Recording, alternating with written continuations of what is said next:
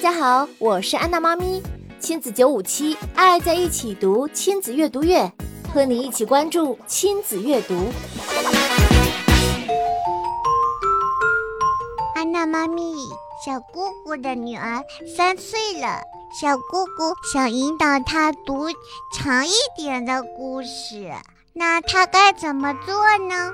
该怎么做呢？小嘟嘟，你知道吗？一个三岁的宝宝根本没有办法读长一点的故事呢，因为这个阶段的宝宝注意力集中的时间是非常短的，理解力也非常的有限，他们只能听一些简单的绘本故事，而且宝宝这个时候连字都不认识，怎么自己读呢？如果有的宝宝语言能力发展的很快，可以用自己的语言把这个故事讲出来。但是，想要让宝宝自己拿着书读长一点的故事，至少要等到宝宝上了小学以后才行呢。我是安娜妈咪，爱你们哟。